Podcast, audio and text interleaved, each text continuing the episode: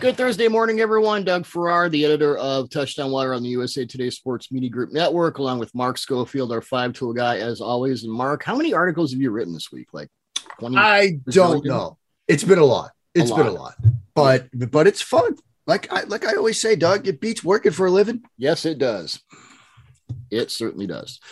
Uh, so bye weeks this week. We're getting into week six, preview matchup podcast. Falcons, Saints, Jets, and 49ers are off. Um, I did want to mention real quick that Matt Ryan, when I watched, I, I got to watch tape with Matt Ryan right before the season. And then the Monday before, Kyle Pitts finally went off. And the second time I, it's funny, the first time I watched tape with Ryan, he was like, oh, Kyle Pitts, he's, you know, he's getting there. And I asked him about the Julio routes, and he said, well, right. not yet. You know, we get, let's get the first thing down. And clearly against the Jets, Kyle Pitts had the first, the second, and the third thing down because he was running the Julio routes. And it was like, oh, okay. And the second time I, it was like ten of the fifteen minutes we wound up talking about Kyle Pitts. And Ryan was saying, yeah, he's on the verge. He's, this is, this is going to be good. Yeah. So I, I thought that was interesting. Um, And then the 49ers are off, but I wanted to touch on your, the piece you wrote this week on Trey Lance. Uh, first start with Garoppolo out. We kind of don't know where that is, but what did you see from Trey Lance? And if you were Kyle Shanahan, is this just the way you go now? I mean, I think a, if, if I'm Kyle Shanahan, this is the way I go now. Um, You know, I've uh, done a couple of shows this week, did a 49ers show with Kyle Madsen who runs Niners Wire. Um, and he asked, look, you know, would you sacrifice a potential playoff run with Jimmy Garoppolo for Trey Lance's development? And I said, absolutely, I would. Because, A, I'm not so sure that Jimmy Garoppolo is going to be the key, the glue for that kind of playoff run yeah, anyway. And I think you could potentially make that. I said you could potentially make that kind of playoff run with, with Trey Lance. And so, you know, I, I think. That's one way to look at it. But the other is that's like saying, would you sacrifice a playoff run with Jared Goff? Right. For, you know, not for a chance, Whoever. you know, yeah. Matthew Stafford. So, but I, I think you roll forward with Lance. I do think that there's a feeling out process that has to take place between Shanahan and Lance from a play calling perspective. Watching that game. And Matt Waldman had D M'd me like late Sunday or early Monday morning because he keeps vampire hours. And it was like, is it me or did they just run a bunch of stuff Lance isn't re- ready to run? And you watch that game and it's almost like they drafted Lance to replace Garoppolo, but then they asked him at times to be Garoppolo. A lot of like time in routes, I S O routes, things like that, that, you know, maybe a quarterback that's got more experience can can run better than Trey Lance right now. Now, he still hit on some of those. He had the backside I S O X stop uh, to Ayuk on a third and three situation, which is a perfect throw. But there's also moments where he has to get faster. You know, you, the interception that he threw on their opening drive, I thought was a great design, back to the defense, play action type of stuff he was running at N D S U. He has Benjamin on the curl. He just has to anticipate. Like he waits, he looks at it, doesn't like it, starts to climb the pocket, then thinks, oh, wait, this is actually open now, and then misses the throw. And that's the thing that he's got to get better at. He's got to get better at sort of getting ready and throwing when he needs to, to take advantage of situations in the N F L. They had a third down miss. He got a zero blitz look. He had the in cut to Ayuk. This was in, I think, the third or fourth quarter on the right side out of the slot. And the eyes and the feet and everything set up to throw it. And he makes the right decision, but it's like a half second too late. Like he's got to speed up that half second thing. And the thing with Lance is he might right now think like similar to Josh Allen when he was a rookie. And even when Allen was in, was in his second year, my arm can make up the difference. Sometimes it might, sometimes it might not. I was like, going to, cause I didn't get a chance to watch Lance cause I knew you were going to, yeah. And I was watching other stuff. What I've seen of Lance so far in his N F L career, he reminds me a lot of Kaepernick in that yeah. every, every everything's a fastball. Everything yeah. is heat right down the middle. Is he? Is that still kind of the way it is? Yeah, that's still kind of the way it is. I mean, the throw he had to Sanu on that third and eleven that Sanu dropped, it was a great read, and he threw that thing like a ninety-eight mile an hour heater. Like everything's a fastball right now. It's why, you know, there are a lot of parallels between him and, and Josh Allen. My Josh Allen comp was Nuke LaLoosh. Like everything was a fastball. He has to learn to throw a changeup, has to learn to take something off, has to learn to for some touch and feel on throws. And I, I think it's similar with Lance. And it, if you remember the interception he threw against the Chargers in the preseason, right? He sort of hesitates on it, like triple clutches almost, yep. and then thinks, I got to yam this thing in there. And the mechanics just go wildly off. And the mechanics are an issue right now. Like, I think he can get them cleaned up, but right now it, it's wild in the lower body. It's a bit loose in the upper body. I think he could improve it over time, but yeah, there, there's things he has to clean up. At the same time, the raw talent, the athleticism, the velocity, and all of that stuff is there. He made some incredible throws in that game. And so if you're a Niners fan, there's a lot to like. There's stuff to improve. It's a rookie making the leap from the F C S to the N F L at his first start. Like, I think it was largely a positive through that lens. I think you've got, yeah, it's, it's medium floor, high ceiling with Lance. With Garoppolo, it's just, I've said this over and over, high floor, low ceiling, and he keeps bumping his head on it. And, yeah. That's just what it's going to be. He's going to yeah. miss stuff all over the place for different reasons. And it's, it's more career defining reasons than with Lance. I would yeah. say. Yeah, exactly. And, and, and you know, there, there's no point, especially if you're going to keep Lance on the shelf, you've burned a year of that rookie deal. And we yeah. know the economics of the N F L right now. You got to start the developmental clock to take advantage, because let's say, you know, you don't play in the rest of this year, then it's year two, then you're into year three, and, you know, you got to get rolling on it. Yeah. Uh, Thursday Night Football, Buccaneers at Eagles. Brady against the Dolphins last week, thirty of forty-one for four hundred eleven yards, five touchdowns, no interceptions. He won uh, Offensive Player of the Week, which I think literally his thirtieth time. They um, might rename that thing after I him. Think he has a future in this business. I think he's going to be okay. Yeah. It's funny uh, seeing all the like Twitter memes about like the future of the quarterback position. And it's got Herbert, Lamar, you know, Kyler Murray, and Tom Brady. And it's like the future of the quarterback position looks great. He's only forty-four. I mean, come on. Yeah. He could play till fifty. By the way, he's now seven touchdowns away from throwing more touchdown passes in his forties than he did in his twenties. I've been Absurd. watching this. It's just, it, that's even for him is like, oh my God.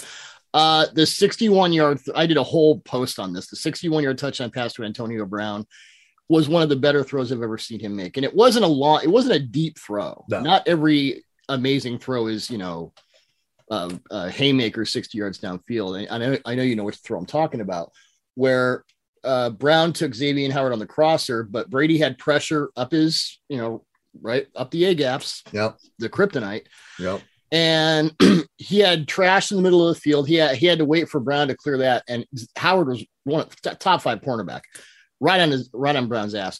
Brady throws this perfect ball to where only Antonio Brown could do it, to, could catch it, and Xavien Howard could not. And yeah. the timing, the rhythm, the anticipation, it's just, there's next level and there's three floors up, and that's where Brady's playing right now. It, yeah. It's, it's just, it, he might be, I, I don't even know how to say this. He might be playing the best football of his career. At, at he might be. I, what the hell? I, I, I don't, don't know. know how that's possible. I don't know. I mean, that throw was great. One of the touchdowns to Evans where they have motion, they trail it. He's thinking it's man. They spin it to zone. He throws the safety splitter, puts it on him, you know, spit and turn. But yeah, the, the crosser to Brown, because he took a shot on that play. Like yeah. he had a guy, you know, free run at him right through the A gap. He hangs in there, gets drilled, puts that absolutely on the spot, time and rhythm, anticipation. And, you know, the anticipation from Brady has always been huge, but you're seeing it now in this offense, his second year in this offense. And we were telling people before this, before the season, Doug, he's healthy. He's his second year in this offense. Everybody's on the same page. Play action motion. They finally yeah. figured it out. It's going to be, we both said it's going to be better. Here we yeah. are. And here we are. So Eagles' awesome defensive front versus Tampa Bay's outstanding offensive line. That's a great battle, probably an epic push. So this yeah. game to me is really about Brady and his receivers versus Philly's secondary. Darius Slay is playing really well. I mean, with Slay, he's one of those like, whoa, wavy boomer bust guys. But right now he's playing really well. Had a great pick in bail on Sam Darnold, and we'll get to that whole thing later. Um, the Panthers might offensive line themselves right out of the playoffs. Yeah. That's going. Ugh. Um, let's see. Avonte Maddox is okay. Steven Nelson, former Steeler, playing really well. They had to let him go because of cap. He's doing, you know, the safeties are decent. If it turns into a shootout, Uh, I, on the other side, and we ended Jalen Hurts. I know you do the um the Q B Factory reboot. And by the way, I agree completely with your Home Alone take. But yeah, that's they got it's like it's like redoing Gilligan's Island. I guess I understand that, like, the really prep play, but the, the premise of it, if it's like, so it's kind of like a re- it's not really so much a remake, but it's like a continuation, because I guess Kevin McCallister is in it, like, but still, like, I, I don't see how you could do that movie in this day and age. I don't get it. No. So uh Jalen Hurts against that defense. Sherman played much better in his second week back in the N F L, but you know, you kind of figured they would. And he talked this week, as we uh, supposed on last week's podcast. Yeah, I'm getting the checks, I'm getting the specific coverages, and it's about more than, oh, he's just a good cover two. It's, well, what kind of cover two? So uh, I think it's I think Jamel Dean might be the outside corner, the other outside corner in this game. Dean has allowed eight catches on eighteen targets for ninety-six yards, thirty-nine yards after the catch, one touchdown, one interception, and an opponent pass rating of fifty-six point seven. Sherman last week against the Dolphins, two catches allowed on four targets for five yards, one yard after the catch, opponent pass rating of fifty-six point three. Uh, no Winfield, concussion continuation, that's a problem. Uh, the Eagles don't run the ball, but they weren't going to do that anyway against the Bucs, because Vita Vea is built like a strip mall and he runs like a four five forty. So X yeah. that out. Uh, Jalen Hurts against the Panthers. five fifty-one left. This is just my notes from watching him. five fifty-one left in the game. He had a deep post wide open on a switch release. I think it was Rager, um, but he let Davion Nixon flush him out of the pocket early, cut the reads in half, threw the ball away.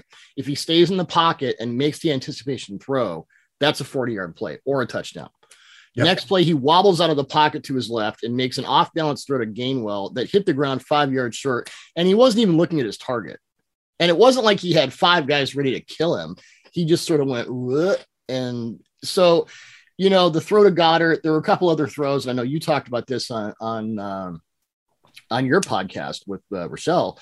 I, I, I don't... I still don't know what to think. And he's he's on pace to set all these yardage records, and that's great. And probably more Q B runs in this game. But I just, with Hurts, I just, I don't know. I can't really put my finger on, is it upticking? Is it not? Because it seems like from play to play, it's his, his game right now is just really random. It is really random. And it's weird. Like the offense, I, I think they're trying to figure out an offensive identity. They haven't quite figured out what they want to be yet. But I do think that Hurts looks at his best out of empty, using tempo and throwing downfield. And they get into that either when they're trailing or in the second half of games, but they start out with this more West Coast influenced quick strike offense, mm. you know, some condensed formations, some design throws to backs and, you know, screen type stuff. And when you That's can't really, run out of that, it reduces what it yeah. you can do, because the defense knows. And what was interesting about that game against Carolina, like they had a lot of R P O stuff called. Mm-hmm. Carolina did a very good job muddying the front, muddying the looks, muddying the box count. So Hurts was in a position where they they wanted him to th- pull and throw. They wanted him to pull and throw, and now he's trying to throw slant routes from condensed splits into traffic. It, that's tough to complete, but they look much better. He looks much more comfortable when it's spread stuff, when it's vertical stuff, when they're using some tempo.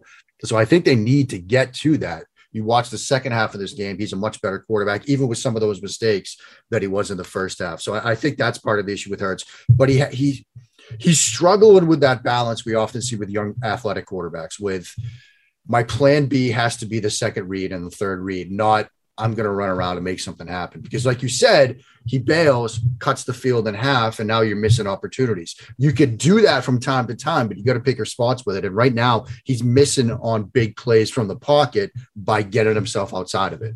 Well, the best mobile quarterbacks, and it's, it's a lot more nuanced than, oh, he's in the pocket or he's out of the pocket. It's when you leave, and it's how you leave, and it's what you do after you It's leave. When you leave, it's how you leave, and it's your intentions when you leave. If you leave primarily to run, that's going to be a problem. Like the beauty of Lamar, and this even dates back to his days at Louisville, when he would leave, it was leaving to try to find an outlet downfield to throw to.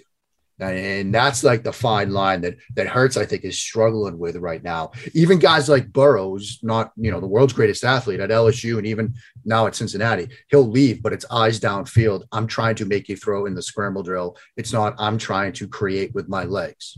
Well, he was mobile and in L S U, I would say, in kind of an Andrew Luck sense. Where yeah, yeah, it wasn't a super. You roll out, column. You truck your ass once in a while if it was a, a cornerback or something, and it, he can be effective that way. Um, Russell Wilson was doing that at Wisconsin. Get yeah. out of the pocket at the right time, square your shoulders, boom. Um, yeah, with Hurts, uh, you know, he drops his eyes. He when and when he runs, it's not necessarily a runner thriller. It's like this panic mode that goes off in his head. Yeah. And I don't know if there's a plan when he leaves the pocket. And that's yeah. a problem. Yeah. Uh, anyway, so that's just my thoughts on that. Uh, very interesting game. Buccaneers had the best injury luck last season. That has certainly turned. Yep. Dolphins at Jaguars, another London game. We West Coasters just love these. six thirty in the morning. Woohoo. Yeah, six thirty in the morning for Dolphins Jags in London. You know who might unironically love this game is Tua, who looks – I guess he's ready to return. Yep. Um, this season, the Jaguars lead the league in passing touchdowns allowed in man coverage, and none of those plays had ten or more air yards. So we're talking red zone breakdowns. Tua, when healthy, was struggling at times in the timing of the offense, especially when pressured. And it's like the offense had a, has a great identity now anyway. So, you know, maybe that helps. Uh, so it's up to the defense, which didn't look great against Brady, but that's Brady. Um, however, it's been completely lost in the Urban Meyer mess. And I went back and watched Lawrence his his previous game uh, because he looked great against the Bengals. He continues to play at very high level in and out of the pocket. Had some great throws downfield against pressure. He had an intermediate throw to Laviska Shenault, who should be, you know, maybe used more. Yeah, Shenault broke about five tackles. The Jaguars couldn't stop Derrick Henry, but that's, you know, comes as no surprise. Um, You know, if the Dolphins are still reeling from that Brady uh, thing, Lawrence can light him up. Lawrence is playing, and we're not talking about it because, you know, we got, you know, we got two coaching disasters. Great. Uh, but Lawrence is playing incredibly well with limited yep. route concepts, a, a below average offensive line, and a running game where we're going to use our really good guy. We're going to not use him. We don't know what the hell we're doing. But Lawrence, he's transcended all that. I'm very impressed. I'm extremely impressed with Lawrence. I mean, I, I know there's been, after like the first couple of games, there was a little bit of angst in Jacksonville about, is he the guy? He's the guy. Like, don't, oh, he's don't worry about Trevor Lawrence, like, at all. And, you know, you think back to that game against the Bengals, some of the throws he made last week against Tennessee, some of the reads he's doing, some of the stuff, his ability to like roll in and out stuff pre-snap has been very impressive to me. So I'm not worried about Lawrence at all. And I think you're right. Like, that Dolphins defense is not, I know it was Brady last week, but it, it hasn't been as advertised. I mean, the Dolphins right now, you know, and I know they had the Tua injury, they seem like one of the more disappointing teams in the league because we all thought, I thought that they were going to be legit. Like they were going to be great on the defensive side of the ball. Maybe Tua takes a step forward, so they'll be better on the offensive side of the ball. That hasn't come to fruition. And I think if you base a lot of your defense on exotic blitz packages out of zero and other things, and your coverage is, it falls short at all. Yeah. You're going to have a regression. Yeah. That's kind of what it looks like. Yeah. I think you're playing more zone this year because they have to. And it's like the Patriots last year, they played more zone when they had to. And it's like, that's never really a good sign. Yeah. Yeah. And you, so I, I mean, think that's good what we're defenses seeing. Play what they want because they want to, not because they, it's like, oh shit, we have to play right because, you know, whatever. Yeah. Um, yeah. Packers at Bears. The Packers are, I, I watched Packers Bengals and I, I mean, we'll talk about this in a minute. Chidobe Awuzie, good Lord. Um, when was the last time you said this guy got a lot better when he went to the Bengals, but I know it's, it's rare. Uh, the Packers are absolutely checking their calls based on safety rotation and movement. Uh, my my sense is, if you sat Aaron Rodgers down, you would say, yeah, they send me onto the field with two or three checks, and based on safety rotation, if it's too high, I X Devontae out, everyone else gets the ball, or we run. The moment they spend a single high, it's Devontae time. Usually it would be, except when Awuzie was on him, and that was, you know... Uh, it, yeah, team spin too high. It's short pass or run. If they swing to single high, the explosive play is coming. Uh, we've talked a lot about how Aaron Rodgers has a real problem with too high, and that bore out once again against the Bengals. Uh, Awuzie tied up Devontae Adams' coverage was face up from the first step. That's how the Packers going to do a dysfunctional battle of field goals with the Bengals. Uh, the Bears, I mean, Tayshaun Gibson is opportunistic if erratic, and Eddie Jackson is pretty much sadly done. So I don't know how that's going to work. Um, yeah, too deep. The Bears have allowed twenty-six completions and forty-seven attempts for three hundred forty-five yards, two touchdowns, and three interceptions in playing too deep. Um, single high, they've just been getting torched. So uh, whoever you put out there, I'd run a lot of too deep. Yeah. Because that's, you know, your your option B is not good. Right. Option B is not good in that situation. I mean, I'm obviously, look, I'm going to be very curious to see how Justin Fields handles this game. I mean, I, I've been very impressed with him. You know, the Lions game, I know he didn't put up huge numbers against the Raiders, but he had some throws and reads late in that game, like the third down conversion and others where it's clicking for him. And this it, with the deeper stuff downfield, it's clicking for him. And so, you know, I'm very excited to see Fields in his first Packers Bears game. Did you see against the Raiders? Did you see the same level of complexity in the route concepts that you did against the Lions? Cause I didn't. Yeah, I, I a lot more boundary vert, stop, stop, stop. And I'm thinking, Matt Nagy stopped binge watching scenes from a marriage. He put down his donuts. He put down his coffee. And he decided, I'm going to call this stuff again, which I really yeah. Like. I mean, there was that element to it. I mean, it, I'd like it to be a bit more complex, like it was against the Lions. But Fields made the most of it. And look, road wins in the N F L. You know, you know, yeah. Never easy. There's there's just there's now a thing where, OK, it's Nagy, it's Lazor, it's Nagy, it's Lazor. You kind of yeah. know. And that's, yeah. you know, not good. Not good. Uh, yeah. Fewer crossers and R P O options, more I S O stuff to the boundary, easily covered short stuff underneath. Uh, yikes. The aforementioned Bengals at the aforementioned Lions. Two things can be true. First, Chidobe Awuzie had an absolutely marvelous game against Davante Adams. Shut him down when it was one-on-one and Adams was pressed. Um, he turned him around a couple times because he's Davante Adams and he'll do that. Um, second, the Bengals are still showing a lot of coverage busts. Awuzie was part of two of them. There was the intermediate in route in which Awuzie was supposed to hand Adams off to somebody on his side, but the safety went up on Lazard on the deep fade and Awuzie handed him off to nobody in the middle of the field. Yeah. Devontae's like, oh, give me the ball. I have a cowcaster around me. Right. And there was a scissors concept. The call was just wrong.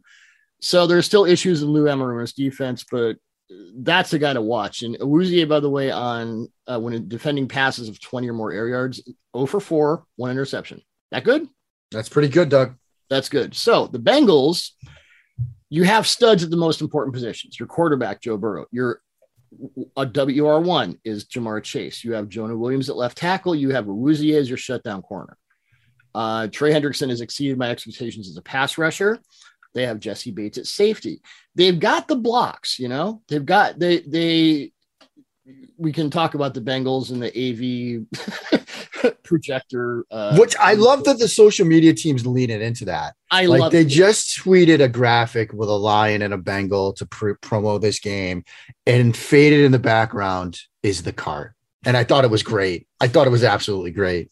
If you can't laugh at yourself. You exactly. Know, exactly. And that's, that's, that's the way it goes. So, you know, good news for the Bengals, probably good. I mean, all the Lions, you know, I, I've been saying this all along. They're going to go four and 13 and every team that plays them is going to go, God damn, they were a tough out. I do not want to play those people again. And Dan Campbell uh, really getting emotional after that Vikings game. I think that's the kind of guy you just buy in for. Uh, yeah. I mean, I, I talk a lot about how, you know, like leadership styles, right? I, I know I talked about it with Burrow when he got to the podium after the week one win over Minnesota after Jamar Chase. And he said the thing about, I thought that guy was dropping everything in, in practice. Like, you know, there's different ways to be a leader. And Campbell has got that team to buy in.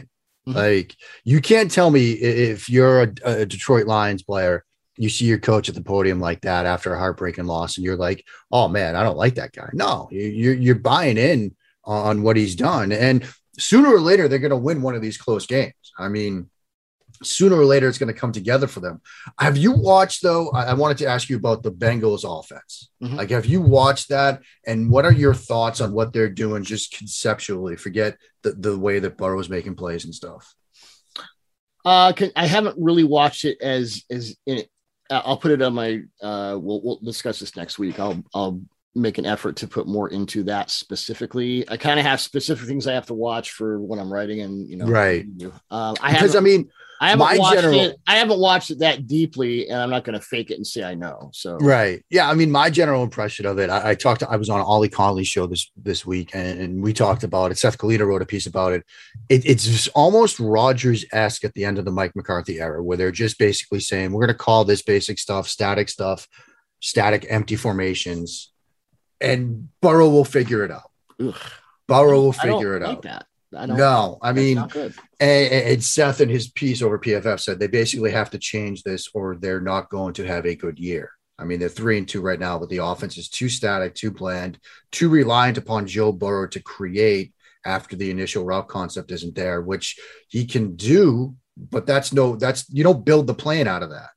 Well, he can do it, but you might want to give him some help. Yeah. So, I mean, that, that's kind of where I'm at with it. So I was curious your thoughts. So yeah, when you watch it, like, oh no! When I watch, when I watch, you know this. When I watch offenses like that, I start screaming and yelling yeah. and saying oh, yeah. bad words. So I would have certainly okay. Well, I bet. Yeah. Eh, boy, there you go. Uh, you know who did get help? Like way more than I expected was Davis Mills. I, I you could have. He got some. You could have said a hundred different Juwan things Williams. Going into Week Five are going to happen, and Davis Mills blowing up the Patriots after he got absolutely vivisected by the Bills. Would not have been in my top one hundred, one thousand, one hundred thousand, but that's exactly what happened. Vivisector. That's a great word. Yeah.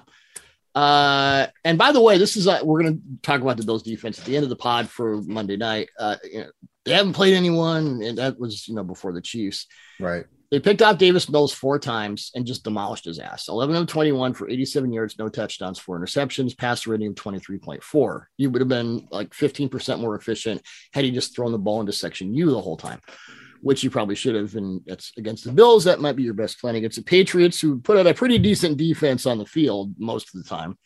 twenty-one of twenty-nine for three hundred twelve yards, three touchdowns, no interceptions, passer rating of one forty-one point seven. He is now the second rookie to put up three touchdowns against a Bill Belichick Patriots defense. The other guy is Russell Wilson, so that's pretty good. Uh, his touchdown pass to Anthony Auclair, the first touchdown, perfectly placed ball out of a clean pocket right over Kyle Duggar's head. I mean, he yeah. got like this window, and he nailed it. Touchdown pass to Chris Moore was a great downfield fifty-fifty boundary catch where Moore went up and got it against J C Jackson. And that's one thing I noted watching the game live and then watching it again is he did yeah. not, he did not run away from J C Jackson. He did not run away from Bully. That was really impressive. Um, and then there was a fourth and two late in the first half where Mills had to roll out of the pocket, make a stick throw to Chris Conley with coverage converging, two guys on him. And Mills is rolling out on fourth and two. He can probably run for the first down, but he's like, no, F it. I'm doing it. And he did it. And I, especially as a rookie, not a highly regarded rookie, knowing, you know, I'm not comparing him to Herbert last year where Tyrod got punctured and then he had to start maybe before they wanted him to. I'm not saying he's that guy, but it's a similar, they didn't expect him to start. It was going to be Deshaun and then it was going to be Tyrod. And now it's this guy. Who the hell? Let's put him in there, see what happens. Um, based on either his college or previous pro tape, nothing prepared me for this. Yeah, nothing prepared me for this either. Um, you know, th- there were some breakdowns. I mean, the fourth down play, Juwan Williams completely lost him in coverage and yeah. ended up getting benched as a result. Yeah, the flea flicker play as well. Um, But he made some good throws, and he throws well on the move. He, he's one of those quote-unquote sneaky athletic quarterbacks, which is a nice, happy little cl- cliche for somebody who looks like Davis Mills. But he moves well. Um, what what really sort of stood out to me was the way they called that game for him, that open and drive where it was like ten minutes of punching New England in the mouth, and then you go to the play-action play down near the goal line. It was just a perfect play call, and he executed it perfectly, put that throw in the right spot. It was an impressive performance. It was one of those performances I think that you can build on off of, for a young quarterback. Now, can he duplicate that? Like, like that's the bigger question. Like, is he going to be able to do that again this week? That I don't know. Even though, look, that team he's going up against is banged up. I mean, in the secondary, so he might have some opportunities to do it again. Maybe I'll we'll be here next week talking about Davis Mills yet again. The Colts are well. Great defenses, you know, say it again, every week, they tie pressure to coverage. The Colts are not doing either thing very well. So, yeah, yeah I'm looking at the possession chart. Uh, the opening drive was eighteen plays for seventy-nine yards.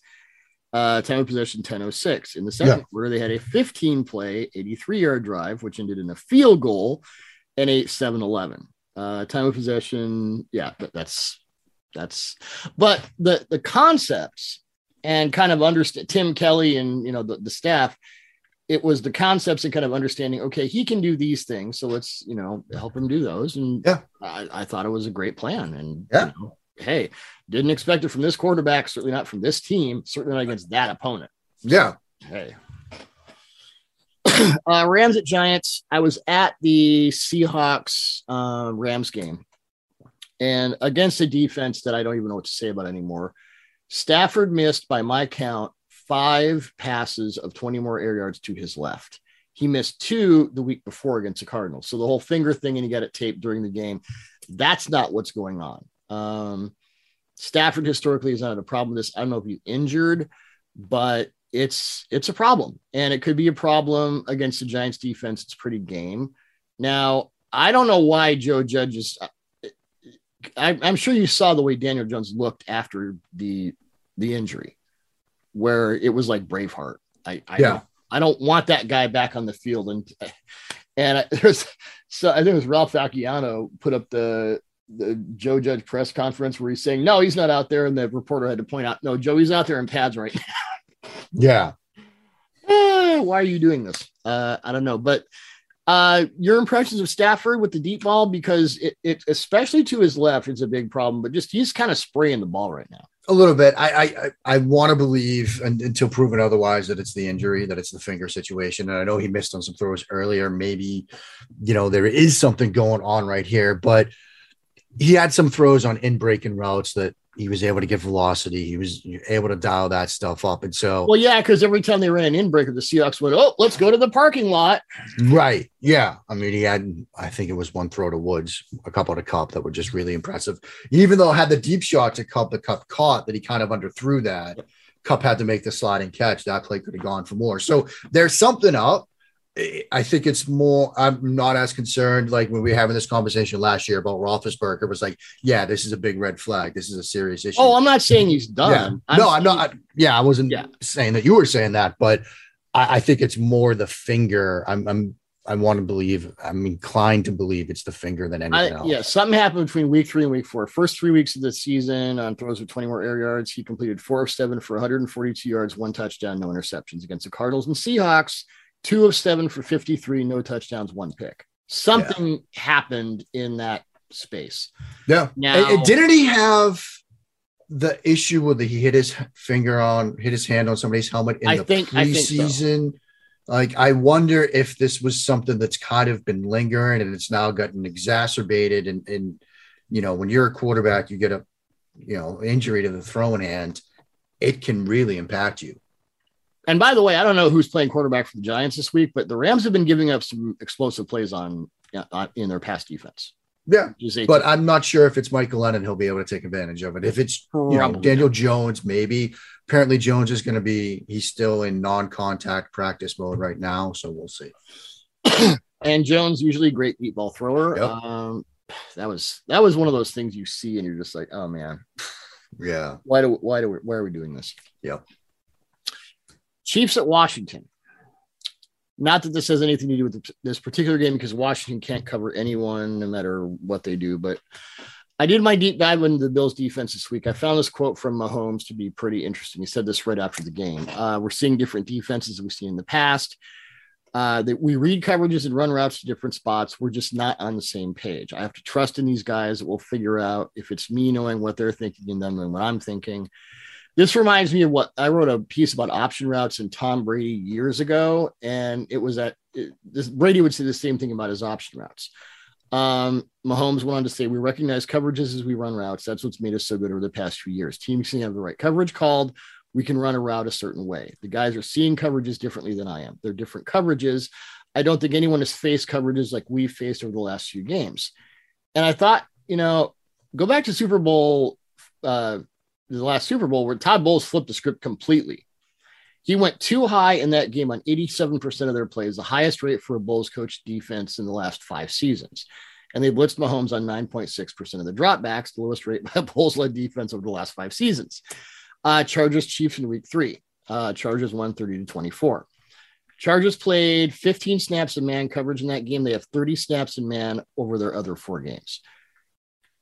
Bills played so much too high, they don't blitz at all. That did play the type when the Bills play the Chiefs, but it seems as if the way teams are going after the Chiefs right now, and it's, it's, I want to look more into it.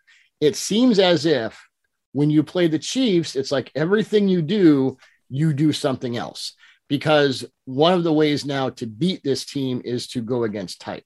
It, it seems like, and with a three game sample size, you can kind of say, well, maybe, Um, that this is what teams are doing against Mahomes, right? And by the way, teams are going to run two, more too high against the Chiefs now because the Chiefs can't run out of it. I know they've been talking to, you know, Marlon Mack trade, and Edwards-Helaire's on uh, I R, I believe. He's out for multiple weeks.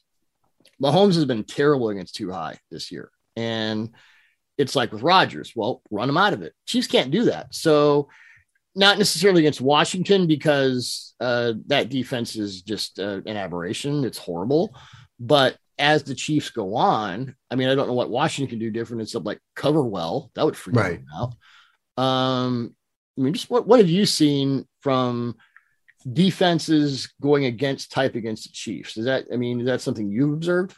Yeah, I mean, somewhat. I mean, this year, Seth Wilder put out a plot this morning of coverages that all quarterbacks have faced. And by far, the team that has faced the most cover two and man two are the Chiefs. Like by far, yep. Teams are just staying in, in too high looks against them, whether it's zone, whether it's, you know, two man, and they can't run them out of them. And, you know, obviously the, the idea then is, okay, well, you call some cover two beaters. You still got to like execute them. You, you still got to execute those concepts. Right now they're, they're not executed on those consistently. They're going to have to find a way to like get teams out of those looks, because when you then run, you know, they, they spun, Uh, the Bills did, or no, the Eagles, the, the Eagles did. They showed two, spun it to a single high, get a man route, touchdown, Tyreek Hill for forty-four yeah. yards. Like that's what they could do when they get those single high looks. Right now, teams are just comfortable standing too high against them and playing the numbers. And we go back to the two thousand twenty season premiere where the Texans tried to run too high against them, and you know they ran for eight yep. billion yards. Um, you also, the Bills, and we'll get, you know, their defense, they can stop the run on the light boxes. They have the best safety duo in the N F L. Yeah. Hello. So I, you know, again, this is pissed off Patrick Mahomes against the second worst defense in the N F L. Yeah. Uh, we kind of know how that's going to go. Yeah. Uh, Vikings at Panthers. I do not understand what the Panthers, Panthers are doing with their offensive line and free agency. They're saying Cameron Irving and Pat Elflein. And I really don't understand what they did last Sunday against the Eagles, whose front is the best part of their entire roster. Irving's out with a neck thing. He may be back. So they moved Taylor Moton to, le- to left tackle from right tackle. And they started Brady Christensen at right tackle. And Christensen, third round rookie out of B Y U, short arms, kind of barrel framed guy, doesn't really turn the, I would have moved him to center. He reminded me of Mitch Morse, where I would have said, okay, smart guy, pretty astute in short areas. I don't want him trying to deal with, you know, whoever the Eagles have coming off your quarterback's blind side. Uh, Darnold was pressured on twenty-four of his forty-two dropbacks, completing eight of twenty passes for seventy-two yards, no touchdowns, two interceptions. He's not a guy who's going to win under pressure. And here come the Vikings with Danielle Hunter, Everson Griffin, Dalvin Tomlinson, and Michael Pierce, all of whom can aggressively bring it to the quarterback, whether single or double teamed. Uh, so, you know, Irving could be back. I, I don't think it matters. Yeah. Because uh, Irving's been kind of a, a sieve all year, too. This is when I say that the pan, I mean, and I don't know what's out there in trade. I don't know who they can build up somehow. But as I said, the Panthers, with a great defense week to week, they might offensive line themselves right out of the playoffs. I don't know.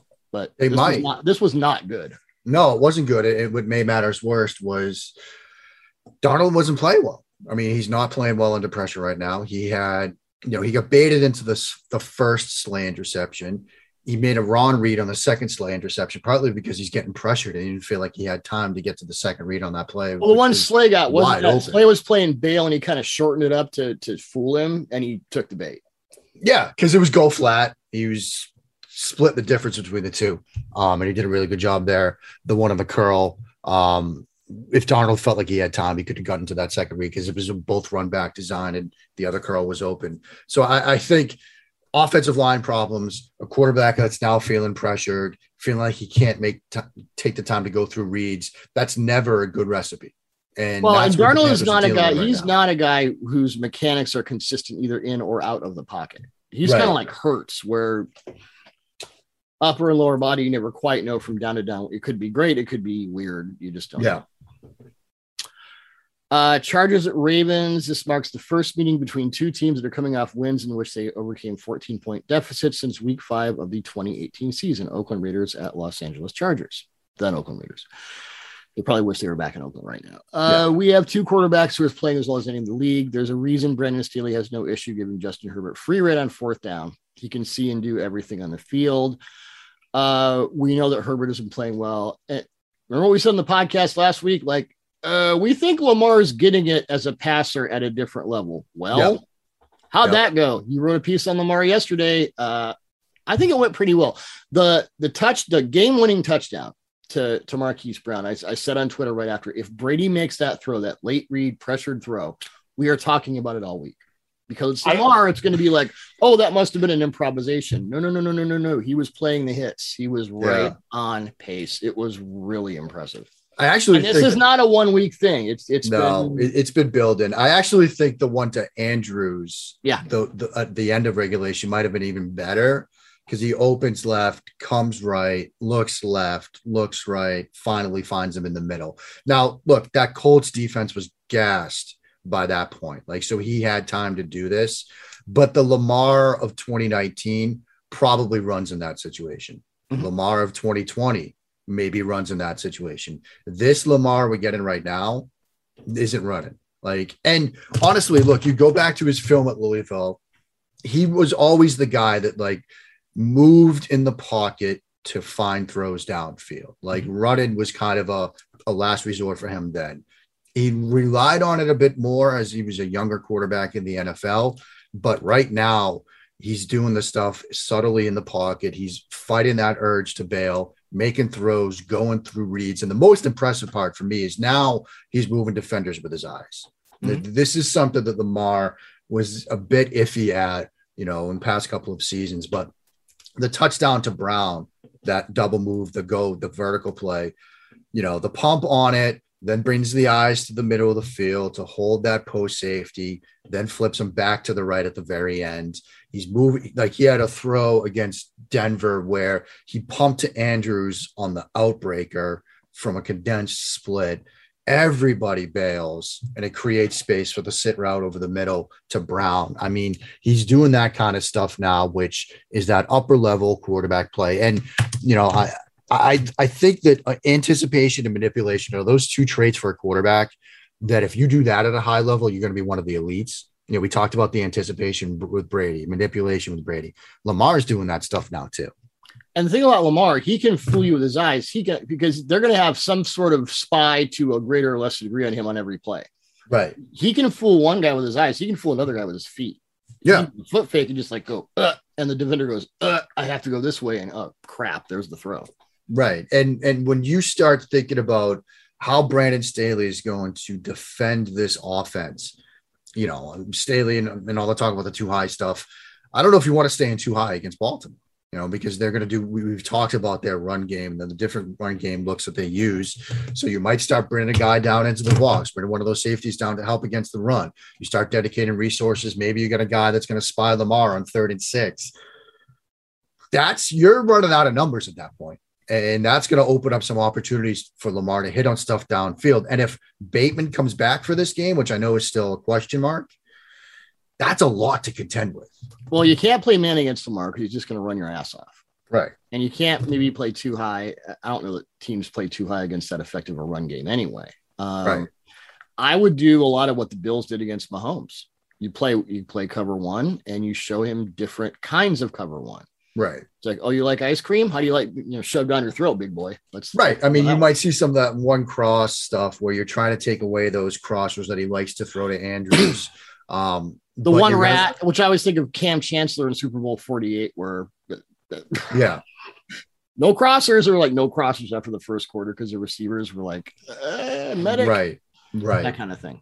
Yeah, so it could be that, but that's that's a very fascinating game. Uh, Cardinals at Browns. Here's a hellacious stat. Baker Mayfield lost his third career game as a starter in which his team scored forty-two or more points.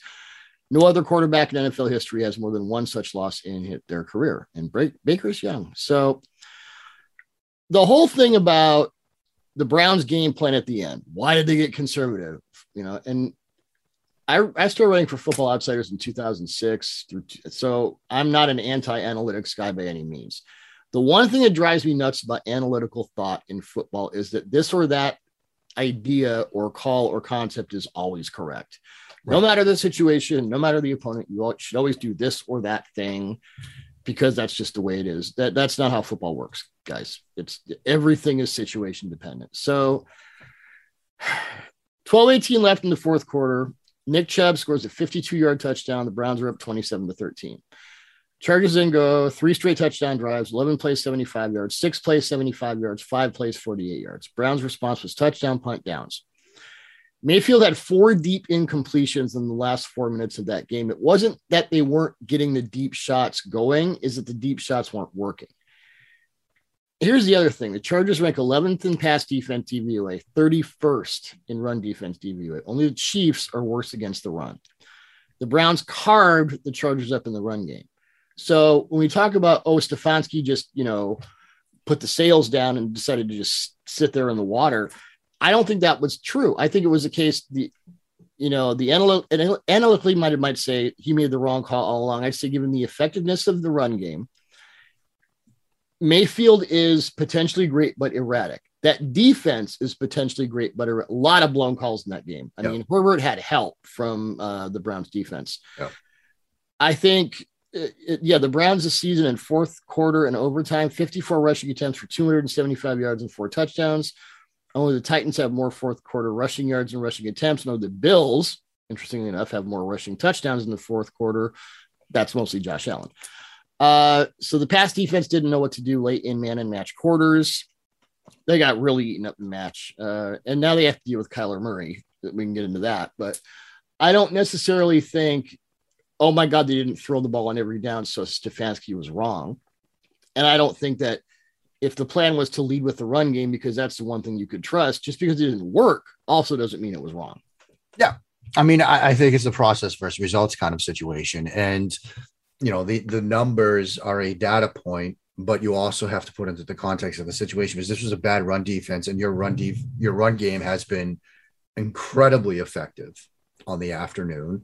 They did call some passing plays. I mean, in, in terms of, you know, some of the stuff that the Browns did at the end of the game, I look at that final drive and, you know, I, I have some issues with the final drive, um, but everything else I'm fine with.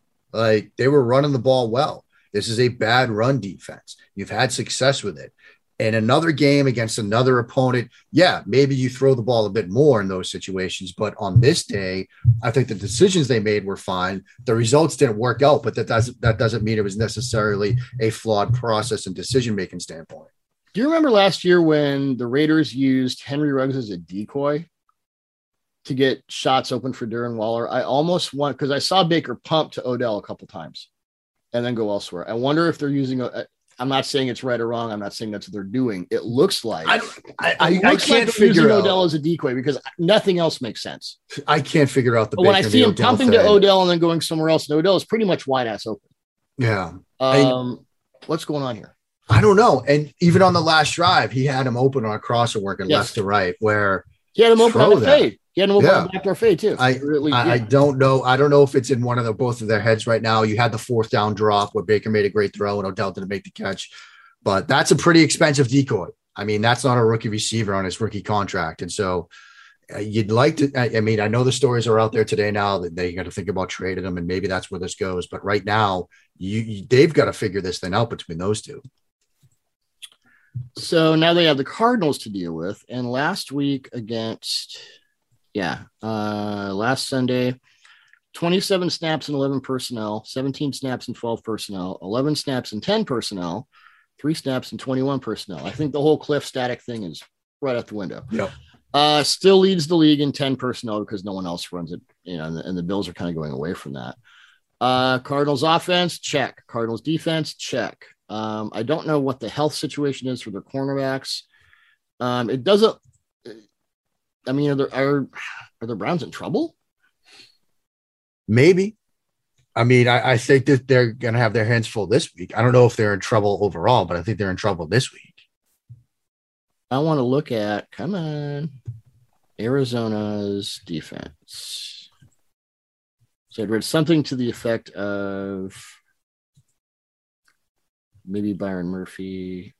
Oh, yeah, Murphy's on the reserve COVID. Oh, no, no, that was last year. Never mind. Um, yep. Yeah, so we'll see. Uh, yeah, that's – and if they think they're going to have any better result blowing coverage on man and match against Murray than they did – the sideline right. that Murray made. Oh, my God. Yeah. That was just obscene. So I wanted, I, I just wanted to get into the Stefanski thing because there's this automatic and immediate re- you screwed up because blah, blah, blah. And you always were supposed to do this. I don't think you ever are always supposed to do anything. It, right. It's, it's your situation. It's yeah. Yeah. Raiders at Broncos. Eh, nothing going on there. No big news. Um, So I love how Brandon Staley looks at football. But when you hear yeah. the Chargers, I've heard a couple people this week, or the Chargers are changing the game and changing the way the game is played with their fourth down philosophy. It's important to note the Chargers do not have the, the most fourth down conversions this season. The Chargers have converted seven of eight fourth down attempts. The Broncos have converted eight of nine. Teddy Bridgewater on fourth downs this season, seven of eight for ninety-three yards, fifty-three yard air yards, two touchdowns, one interception. The only other quarterback with two touchdown passes on fourth down. Yes. If you I, saw the tweet, you would know, but I didn't see the tweet, so I don't know. Yeah. Uh, I'm going to save you the twelve minutes of guessing. Jacoby Brissett. Wow. Yeah. I did not see that coming. So let's pump the brakes on Staley's changing the game. Um, the Raiders obviously have, uh, I don't even know. I don't know how deep I want to go on this. Um, yeah.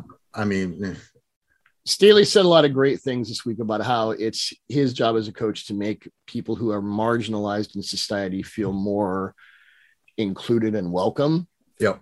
And I think in his career, Gruden has done nothing but make people who are marginalized feel more marginalized. And if he never coaches again, that's too soon for me.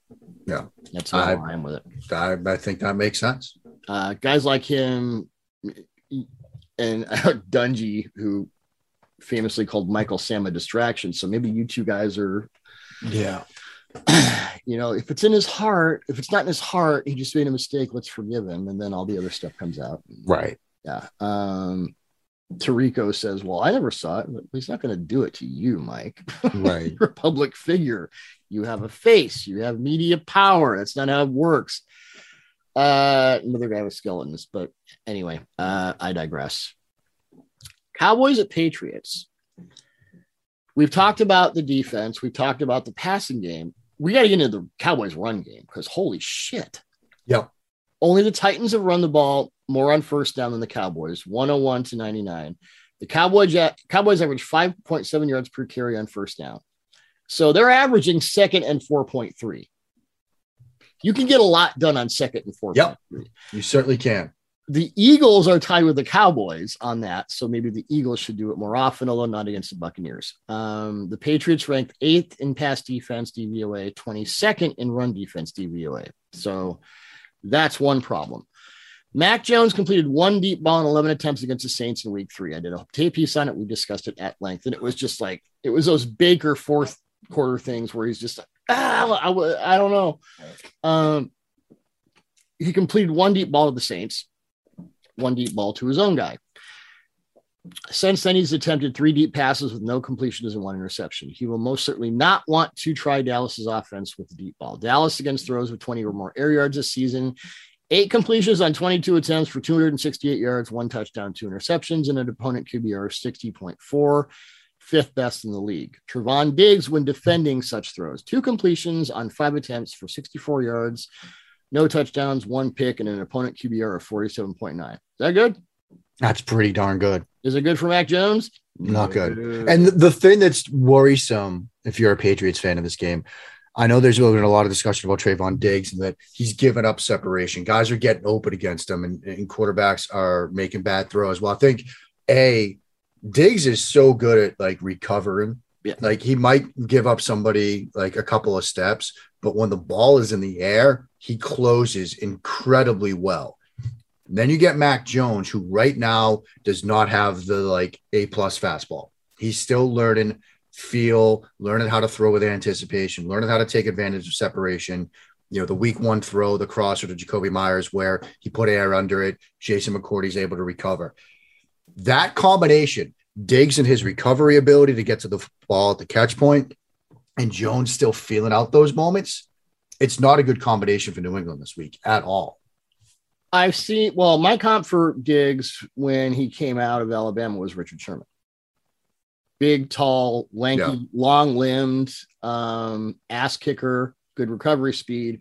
The one thing about Sherm, and this is this is true when he was the best cornerback in football, twenty thirteen, twenty fourteen, he will allow separation against smaller, speedier receivers. Right. Cornerbacks, Jalen Ramsey will too. Guys like built like that will do that because, I, I mean, even Revis, who was a, a slight, not quite as big.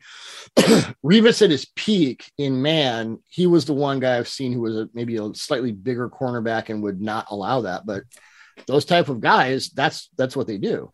Yeah. Um, I'm not worried about that. Uh, and yeah, with Mac Jones, it's like, I, it, it doesn't look like a good, a good matchup for New England. No, it absolutely does not. Um, and, you know, there was a story in W E I up in Boston this week about how the Dallas defense shouldn't scare anybody, shouldn't scare New England. Like, I read that and I'm like, tell me you didn't watch the game without telling me that you didn't. Yeah, exactly. Exactly. And the other thing, look, from when Dallas has the football, we try to think of Bill Belichick, right? Wants to take away what you do best. Okay, what are you going to take away? Because you've got Lamb and Cooper to contend with on the outside. You've got the two-headed running back monster of Pollard and Ezekiel Elliott, who have been fantastic this year. Okay, maybe you could take one of those things away. You're still going to have to deal with the other. And by the way, Jarwin and Schultz have emerged as like legitimate receiving threats at the tight end position. So there's a lot to try to take away here if you're Bill Belichick. I don't know you how you do throw, it. So you can put heavy in there and force them into base. And yeah. then you can, you know, over the yeah. top or whatever. Yep. Mm. Yeah. Uh, Matthew Judon is still a freak, though. He's a, oh, he's still a freak. Absolutely. So good. uh, Jaguars, uh, so Seahawks at Steelers. The Jaguars have that seven touchdown, zero interception split in man coverage, but that's all red zone, not explosive plays. The Steelers, oddly enough, against passes of ten or more air yards in man coverage, have allowed nineteen completions and twenty-eight attempts for four hundred forty-five yards. League high four touchdowns and no interceptions. I don't expect that Geno Smith is going to tear that defense apart, and Seattle's defense is just a disaster everywhere. I'm not a fire your coaches guy, especially in season. I think Ken Norton has a lot of explaining to do. Um, they just released Trey Flowers, and Pete Carroll said, I hope he really, you know, finds himself somewhere else. And yeah, I bet he will. Right. He'll right. go to someone like the Patriots who play a lot of man, and then all of a sudden yep. will be the next Chidobe Awuzie. Um, You look at, like, when Mike McCarthy hired Mike Nolan as his first defensive coordinator with the Cowboys last year, and Nolan came in and had no understanding of how to play modern defense. I think with the Seahawks, I think with Washington, you have two guys in head coaches, Pete Carroll and Ron Rivera, defensive-minded coaches, and defensive coordinators in Ken Norton and Jack Del Rio. Well, they go way back, so it's kind of like the two old guys in the back porch smoking cigars and drinking whiskey and talking about how great it was in nineteen ninety-eight. Um, there's very little multiplicity, very little in the way of opponent, opponent adjustments. And I don't want to say they need to bring in young guys because Phil Snow is really doing weird things to N F L defenses. Phil Snow is sixty-five. Yeah, he's literally, he was born in nineteen fifty-five. He is literally as old as rock and roll. And he is, because he's learned from, you know, like, okay, I used to do this, but now I have to do that. And he had brought that into the N F L. Um, you know, I, I do I think Ben could go off? Yes. Do I think the Seahawks are cooked with or without Russell? Absolutely. Do I think Washington has a chance to do anything with that defense? No. Do I think the problem is defensive coordinators who won't adjust and coaches who won't hold them accountable, at least publicly? at least in a way that shows up on the field. Is that the problem in both cases? Yeah. Yeah. I mean, I, I think, you know, they, they they need to figure things out in both of those secondaries. I mean, you watch Washington's and they're, it's almost like they're trying to be too complex. They're trying to complex their way out of it. Like, you know, the, the long touchdown that they gave up, you know, when you're running basically like a three invert where you've got Landon well, the Collins. Hail Mary to Callaway where we didn't expect them to, we didn't, we thought he was going to run like a in cut. What, what, what? Well, they were in two man in that play. You think that that's the defense for an in cut? Like, I don't, I, I don't get it. The, the other long touchdown that I was talking about where you've got Collins down in the box, then you spin him to the, the deep post safety.